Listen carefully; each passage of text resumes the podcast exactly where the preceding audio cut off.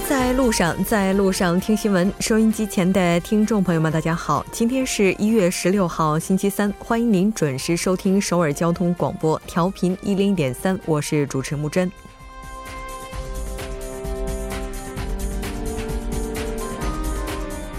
迈入新一年，脱欧死结越来越紧绷着英国人的神经。当地时间十五日，英国议会下院在经过了五天的辩论之后，最终反对者以多出二百三十票的压倒性优势否决了脱欧协议。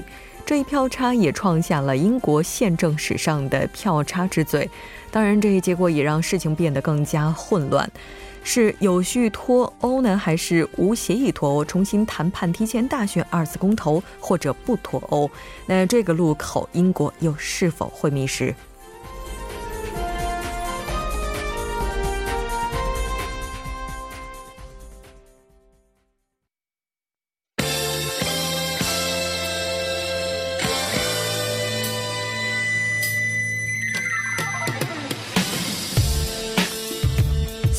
在韩国带您快速了解当天主要的韩国资讯。接下来马上连线本台特邀记者孙晨。孙晨你好，主播你好，非常高兴和您一起来了解今天韩国方面的主要资讯。我们看到，目前应该说北韩和美国方面下一轮的高级别会谈现在是日程日趋明朗，关注一下相关的动态。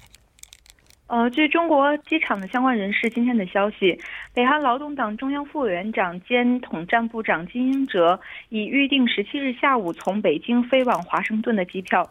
在第二次金特会举行在望的背景下，金英哲的此次访美尤其受到关注。据透露，包括金英哲在内的北韩人士预定十七日下午六时二十五分从北京飞起的美国联合航空 UA 八零八航班机票。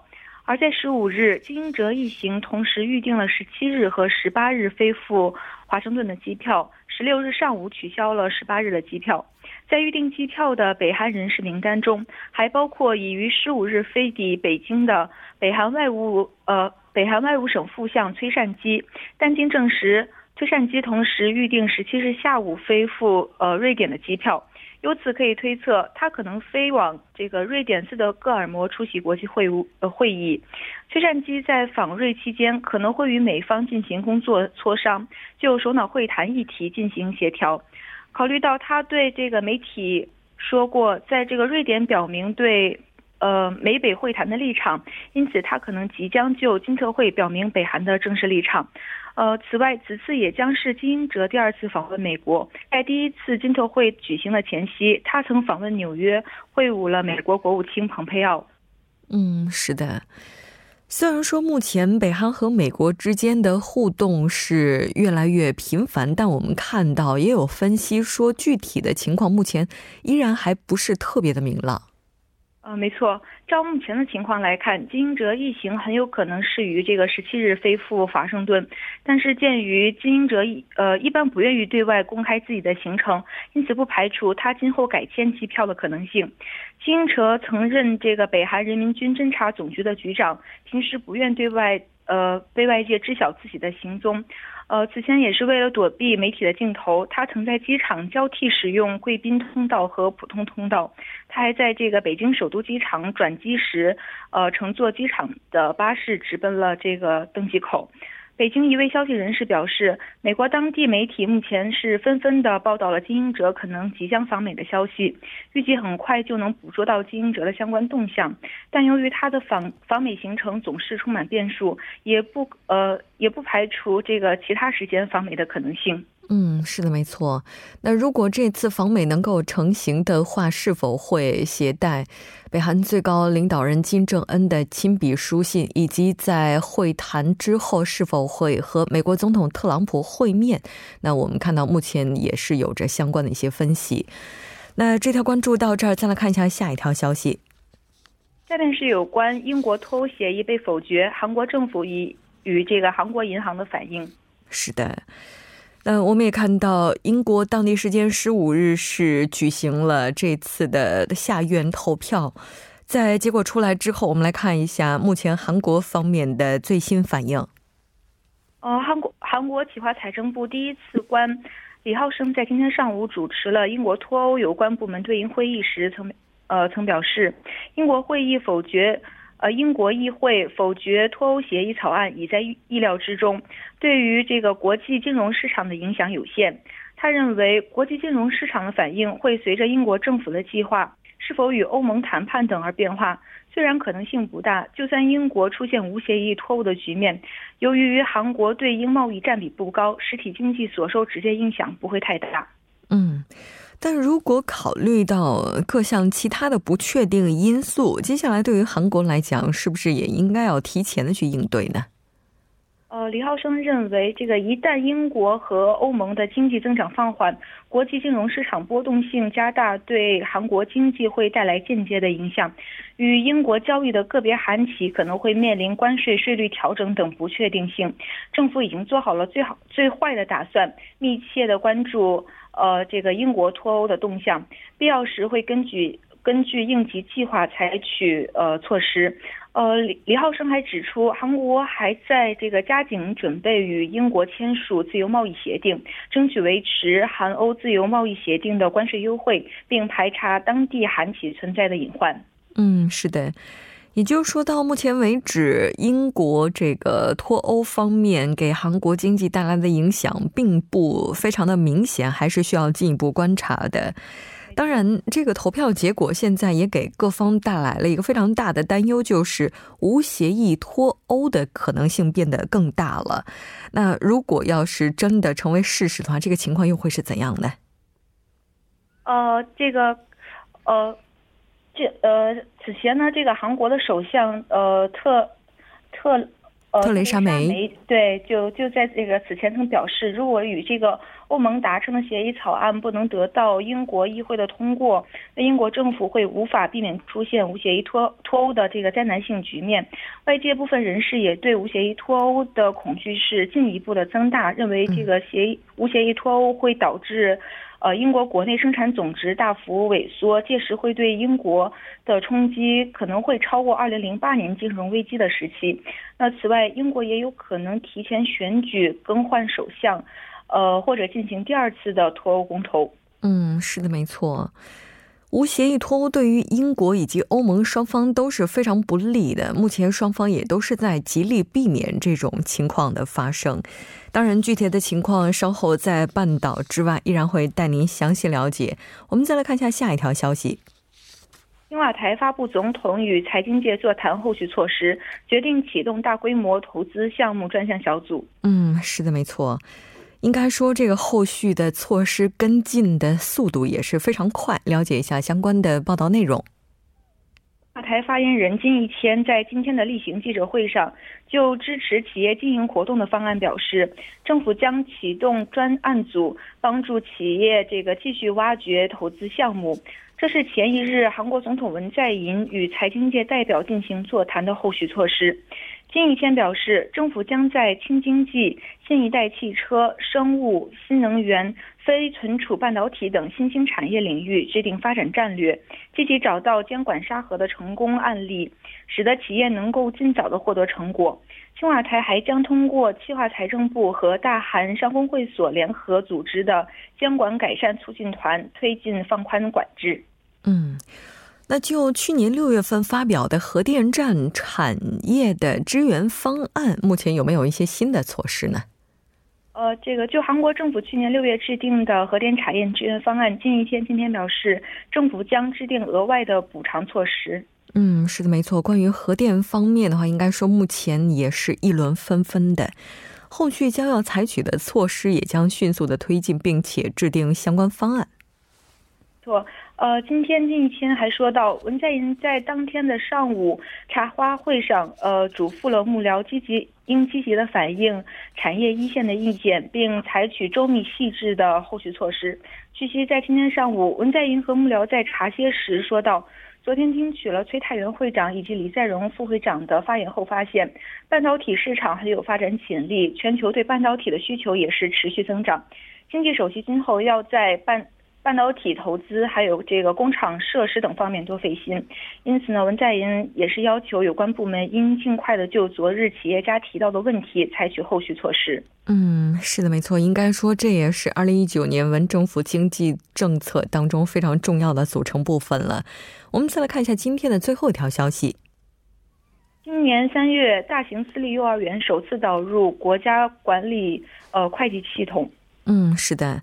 那这个会计管理系统是否应该在私立幼儿园引入？之前呢，也是遭到了数轮的反对。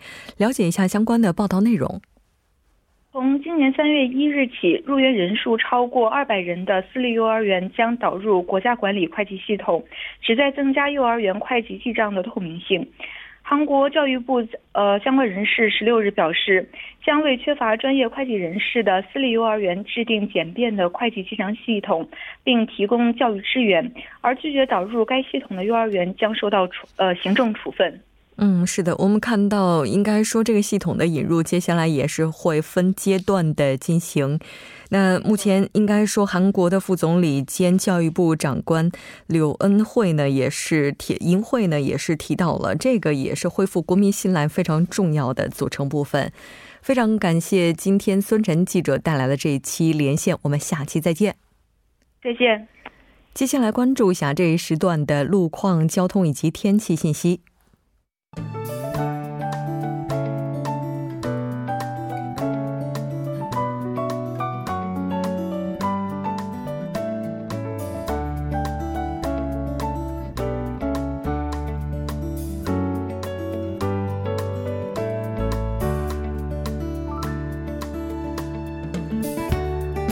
朋友们，晚上好！今天是星期三，这里是程琛为您带来这一时段的路况及天气播报。现在是晚间六点十二分。那第一条路况信息呢，来自南山三号隧道江南方向。进入路起点至入口处起点这一路段，刚刚呢，在该路段的一车道上发生了一起追尾事故。目前相关人员正在已经将事故车辆移至下行车道上进行处理，还望途经的车主们参考相应路段，小心驾驶。接下来是在西江大桥由北向南方向，目前呢，在该路段的一车道上停靠着一辆故障车辆，受其影响，一车道目前路况复杂，请来往的车主们保持安全车距，小心驾驶。下一则路况来自汉江大桥由北向南方向，刚刚呢，在该路段的一车道和二车道上发生了一起追尾事故，还望后续车辆参考相应路段提前变道行驶。好，来关注天气。本轮的弱冷空气将会于明天凌晨时段结束，预计从今天夜间至明天凌晨为止，中部以及庆北内陆地区呢会出现少量的降雪，建议听众朋友们出行时关注天气预报，合理安排出行时间。那近期内陆地区晴天较多，空气干燥，水汽条件较差，天干物燥，公众需要注意用火及取暖的安全。市民早晚出行时呢，还需要注意防寒保暖。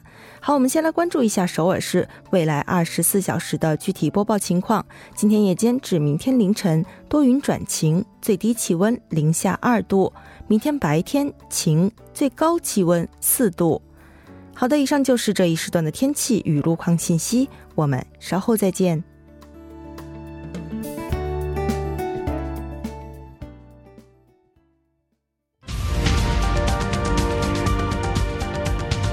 聚焦热门字符，洞察新闻背后，全方位解读当前时事。新闻字符。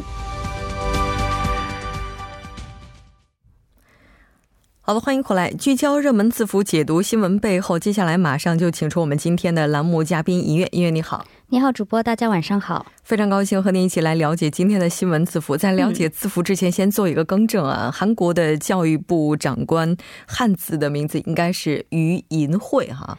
然后因为我记得之前咱们做节目的时候，我们有提到过这个，然后还记得当时主播也更正过我这一点。对，因为韩语的话，这个它是有对应的汉字，可能在进行中文音译的时候，我们会有多种的译法，但是还是要尊重原名哈。给大家收听带来的不便，再次表示歉意。那我们来看一下今天的字符是什么呢？对，今天跟大家聊的这个话题是，就是说遭遇非议的一个动物保护团体。嗯。那这个动物保护团体怎么了呢？是这样的，可能最近家里就是说有养宠物或者说养过宠物的朋友们，最近可能会关注过这样的一则这个新闻呢，就是说在韩国呢，一家以这个保护、收养、救助动物的名为这个 Care 的这个保护动物的这样的一个团体呢，最近是被卷入了安乐死的这样的一个风波。那其实这个 Care 的代表呢，可以说是一位非常会利用这个媒体舆论的人啊，他之前呢和几名这个著名的艺人去这个狗农场救助过即将被宰杀的狗。那还有一个可能是听众朋友们会更有印象一些，就是说文总统不是领养过一只狗吗？嗯，这个狗呢其实也是出自这个 Care 这家团体。嗯，那你想想，就是这样的一位，应该说是在很多人的心目当中是以这种善良正义的活动家形象出现的这样的代表。结果呢，就是最近是说他是从一五年开始到去年为止啊，他对在这个南扬州南扬州狗农场这些等处救治的大概有二百五十多只狗呢，是进行了秘密的安乐死处理。那么事情一被报道之后，这个风波呢正在扩散。那比如说今天的这个法院还曾这个表示啊，说这个朴代保。朴代表呢，他曾经呢是向地方政府谎报过这个救治救助的动物的数量，骗取过这个补助金，最后呢也是因为诈骗罪呢是被判过罚款，就是把这个过往的事例呢也给揪了出来。对，没错。其实这次应该说事件爆发之后哈，我们也看到有很多这个会员是纷纷的退会。对，是的。那在这里呢，也是借用某一位议员他说的一个话啊，因为为什么呢？就是说之前这家团体的代表呢，就是一直在镜头前呢是展现出是这种努力救助这些受虐待呀、受困的动物，但是背后呢却是以赞助动物救治活动为目的，就是为了调整的个体数量呢而夺走了数百只狗的生命。所以可以看到，韩国国民呢是对此是感到非常的失望，甚至是绝望。所以就像刚才主播提到的，就是说。身体力行的以退会的形式表达不满，那这个退会的情况是怎么样呢？就是据这个十一号这件事情爆料的嘛，那么这个短短四天以来到十五号为止啊，就有一千多名的这些曾经的会员或者说赞助过这家呃团体的这些会员，他们脱离了 Care。那有相关的这个人也表示呢，虽然是没有进行一个准确的这样的一个推算呢，但是每天会有三百多名的会员离开。那目前这一家。团体的会员呢，是从六千多人减少到了五千多人。嗯，是的。当然，事发之后，Care 的代表也是通过个人的 SS 发表了道歉文。哎，是的，他自己也表示呢，他对这起事件是负有很大的责任，也是表示道歉，也提到了他说近期内呢会举行一个记者会。那他这些情况呢是在昨天十五号下午的自己的社交网站上说明的。那对于此次事件呢，他计划是通过这个记者招待会等形式再次道歉，并且表明立场，而且对一些部分的报道内容呢也进行说明，所以可能会需要一两天的这样的一个准备的时间。他还提到了。现在呢，就是说，看着媒体爆料的这些呢，是把以前的其他事件都加在了一起，甚至把一些虚假的事实也报道出来了。所以呢，他是希望通过记者会的方式，或者说更好的一些谈话的这个渠道，跟这个国民再进一步的去解释。同时呢，他还提到了他已经怎么说呢，把自己的一些情况跟这个这个团体的会计组交代了，就是说他不会再收取任何的工资了。然后他也提到他不会留恋现在的。的这个职位，只是想让，就说 Care 这个动物团体更加的走向正常化的一个轨道。那关于他的辞职问题呢，会随着理事会或者说对策委员会的决定而定。嗯，是的。那受到 Care 卷入安乐死风波的影响，现在对动物权利团体的不信任，现在也是开始扩散了。哎，是的，就是像主播提到的，也可以说扩散到了其他的这些保护动物的一些相关的团体啊。比如说有一家这个动物自由联合会为例，它最近两天呢就已经有五十多名的会员退出了。那据这位相关人士表示呢，一般情况下，就说每天可能这个人员。面会员的这个浮动呢，也就是在三名左右。但是呢，这次的就是说安乐死的风波或者说安乐死的争议发生以来呢，这个退员的数量是增加了大约是八倍。那么其他一家这个团体也是一样。那对于他们家呢，是基本上平时平均每天退会的人是有四十到五十人。那刚刚我提到的这两家其实是和 Care 一样，他们都是从事比如说是保护这些被遗弃的动物啊，这个反对食用狗啊，还有这个非法饲养动物的一些救助活动等等。那你想想，其实这起事件呢，可以说让大部分的民众对这些保护动物权权益的这样一些团体产生了非常大的这种极大的不信任感，所以他们也正在考虑什么样的活动是可以不需要市民团体的赞助，这样的活动有哪些？他们也正在积极的思考当中。对，没错。其实大概在六年前的话，然后有一家美国的 PETA 这样的一个动物收容站，就曾经被爆出来过，就是安乐死的动物占到总体的大概九成，是这个也是引起了非常大的一个争议。那目前的话，现在和 Care 等这些团体划清界限的活动。等等，我们看到说，哎，有一部分人其实并不是特别看好。哎，对，那肯定是会有这样的一个情况。那比如说，刚刚我还提到了两家这个其他的动物保护的这样权益的这样的一个协会嘛团体，他们也是就是非常聪明的在和这个 Care 这家这个划清界限，然后也提供了一系列的相关的证据，去表明自己的这个动物保护权益的这个团体呢是没有对这些救助的动物呢进行过安乐死。那其实大部分人担心是。什么呢？会不会这起事件导致的这种大量的会员这个退会的这样的一个趋势，会不会最终呢？其实是给这些动物保护活动带来一个不利的影响。因为我们要知道是什么，这些的团体呢，其实都是由会员的这些相关活动或者说赞助军。赞助金去运营的一个团体，嗯，所以这些会员们一旦离开了，那么其实这些所谓的一些遗弃动物，或者说其他的一些跟动物权益有关的问题呢，可能更难得到解决了。所以在目前这个当下，可能需要的不是大家冲动的去退会或者怎么样，而是更为理性的去寻找到更优的解决方案。对，更好的去监督每一家动物权益，他们是怎么样进行下一步的活动的。是的，非常感谢尹月，我们下期再见。好的，我们下期节目再见。那稍后为您带来今天的他说。新闻在路上，在路上听新闻。您的点赞，您的回馈，是对我们最大的鼓励与支持。参与节目，您可以发送短信到井号幺零幺三，每条短信会收取您五十韩元的通信费用。另外，您也可以登录 TBS 官网三 w 点 tbs 点 s o v e r 点 kr 给我们留言。当然，在微信上搜索 TBS 互动，或者在 Instagram 搜索 TBS C News，也可以参与互动。新闻在路上，期待您的参与。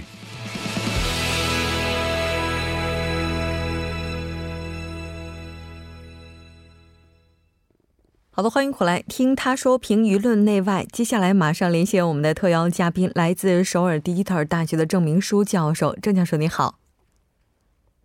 喂，喂，你好。那似乎目前我们今天的连线还没有接进来哈，我们再来看一下工作人员的调试情况。喂，你好。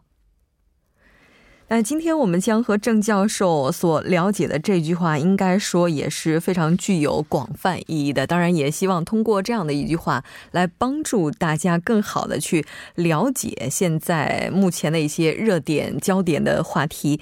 那这句话韩文是。然后，전세계젊은이들이유관순리더십을배워야합니다那这个人他究竟是怎样的一位人士？他究竟又是在怎样的场合下说的这句话？我们马上连线郑教授。喂，你好。喂，呃，主持人你好，听众朋友大家好，我是首尔第一所大学中国学系郑明书。那刚才呢，我们已经给大家提前预告了我们今天要讲的这句话的韩文，您能为大家来解释一下这句话的中文是怎样的吗？ 好的，全世界年轻人都要向刘宽顺学习领导力，这是 Longkin 美国纽约州的众呃众议员说的话。嗯，是的，那他是在什么样的场合之下提到的这句话呢？呃，今年是韩国三一运动一百周年之际，从美国呢纽约州传来了一个喜讯，那就是美国当地时间十五日，纽约州上下院参众两院决定把今年的三月一日制定为刘宽顺节，并通过了决议案。那么今天的他说是纽约纽约州众议院 Long Kim 在美国当地时间八日下午下午进行的记者会上，说明提议决议案的宗旨时发表的内容。嗯，是的。那对于日本方面是否有妨碍工作的担忧，我们来看一下他是如何回应的。呃，对于日本方面呢，是否有妨碍工作的担忧呢？Long 明确表示，这不是韩国和日本的问题。这次的决议案不是美国和日本之间的对立，希望以全世界女性人权的角度来看待这个问题。那么决议案最终很顺利通过，美国当地时间十五日呢，参众两院共同协议通过了把三月一日制定为刘宽顺节的最终决议案。嗯，是的。那纽约州的参众两院议员对于这个运动的历史意义的话，从目前来看，应该说是给予了非常高的评价。是的，没错，在纽约州参呃众议院由龙 o 和 Edward Brownstein 议员提议，那么参议员方面呢，也有两位议员提议。提议决议案的议员呢，都是民主党人士。那么刘宽顺这三个字，在过去一百年的时间里呢，在韩国具有象征性的意义。她是一个非常有名的这个独立女性独立运动家。呃，那么她在日本强占时期呢？呃，十几岁的时候，在阿乌内市场是中南天安的一个市场，是刘刘烈士诞生的地方，以三一运动闻名的一个地区，向群众发放韩国国旗、太极旗，主导当时的独立万岁运动。后来呢，在现场被捕，他呃，然后呢，在一九二零年的时候，因为严刑拷问而死，是三一运动的殉难者，也是独立呃这个烈士。那么这个三个字呢，它就是刘宽顺这三个字具有非常重要的意义。那么这次参议院两院的认同呢，可以说是纽约州对这个呃三一运动给予了很大的认同，意义重大。嗯，是的，没错。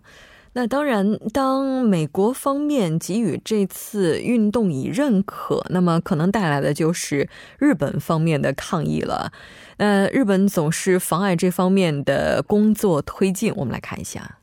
哎，日本方面呢，听到有这么一个决议案要通过，日本的说客呢做了很多很多的这个妨碍工作。那么，平民村纽约韩人会长表示呢，华盛顿的日本说客呃给我们众议院的办公室和韩人会呢打很多次电话抗议。呃，每当接到电话的时候，他是这样说呃这个说服说客的，怎么说的呢？是刘烈士的绝不放弃的伟大精神呢，是全世界人要该记住的和人权有关的内容。嗯，是的，没错。那也就意味着三一运动不仅仅是在韩国、在亚洲有了更响的知名度，在西方世界的话也是得到了认可。那当然，可能和日方之间的这些纠纷会一直进行下去，但是希望大家能够永远铭记这段历史。非常感谢郑教授，我们下期再见。好，谢谢。那稍后半点过后马上回来。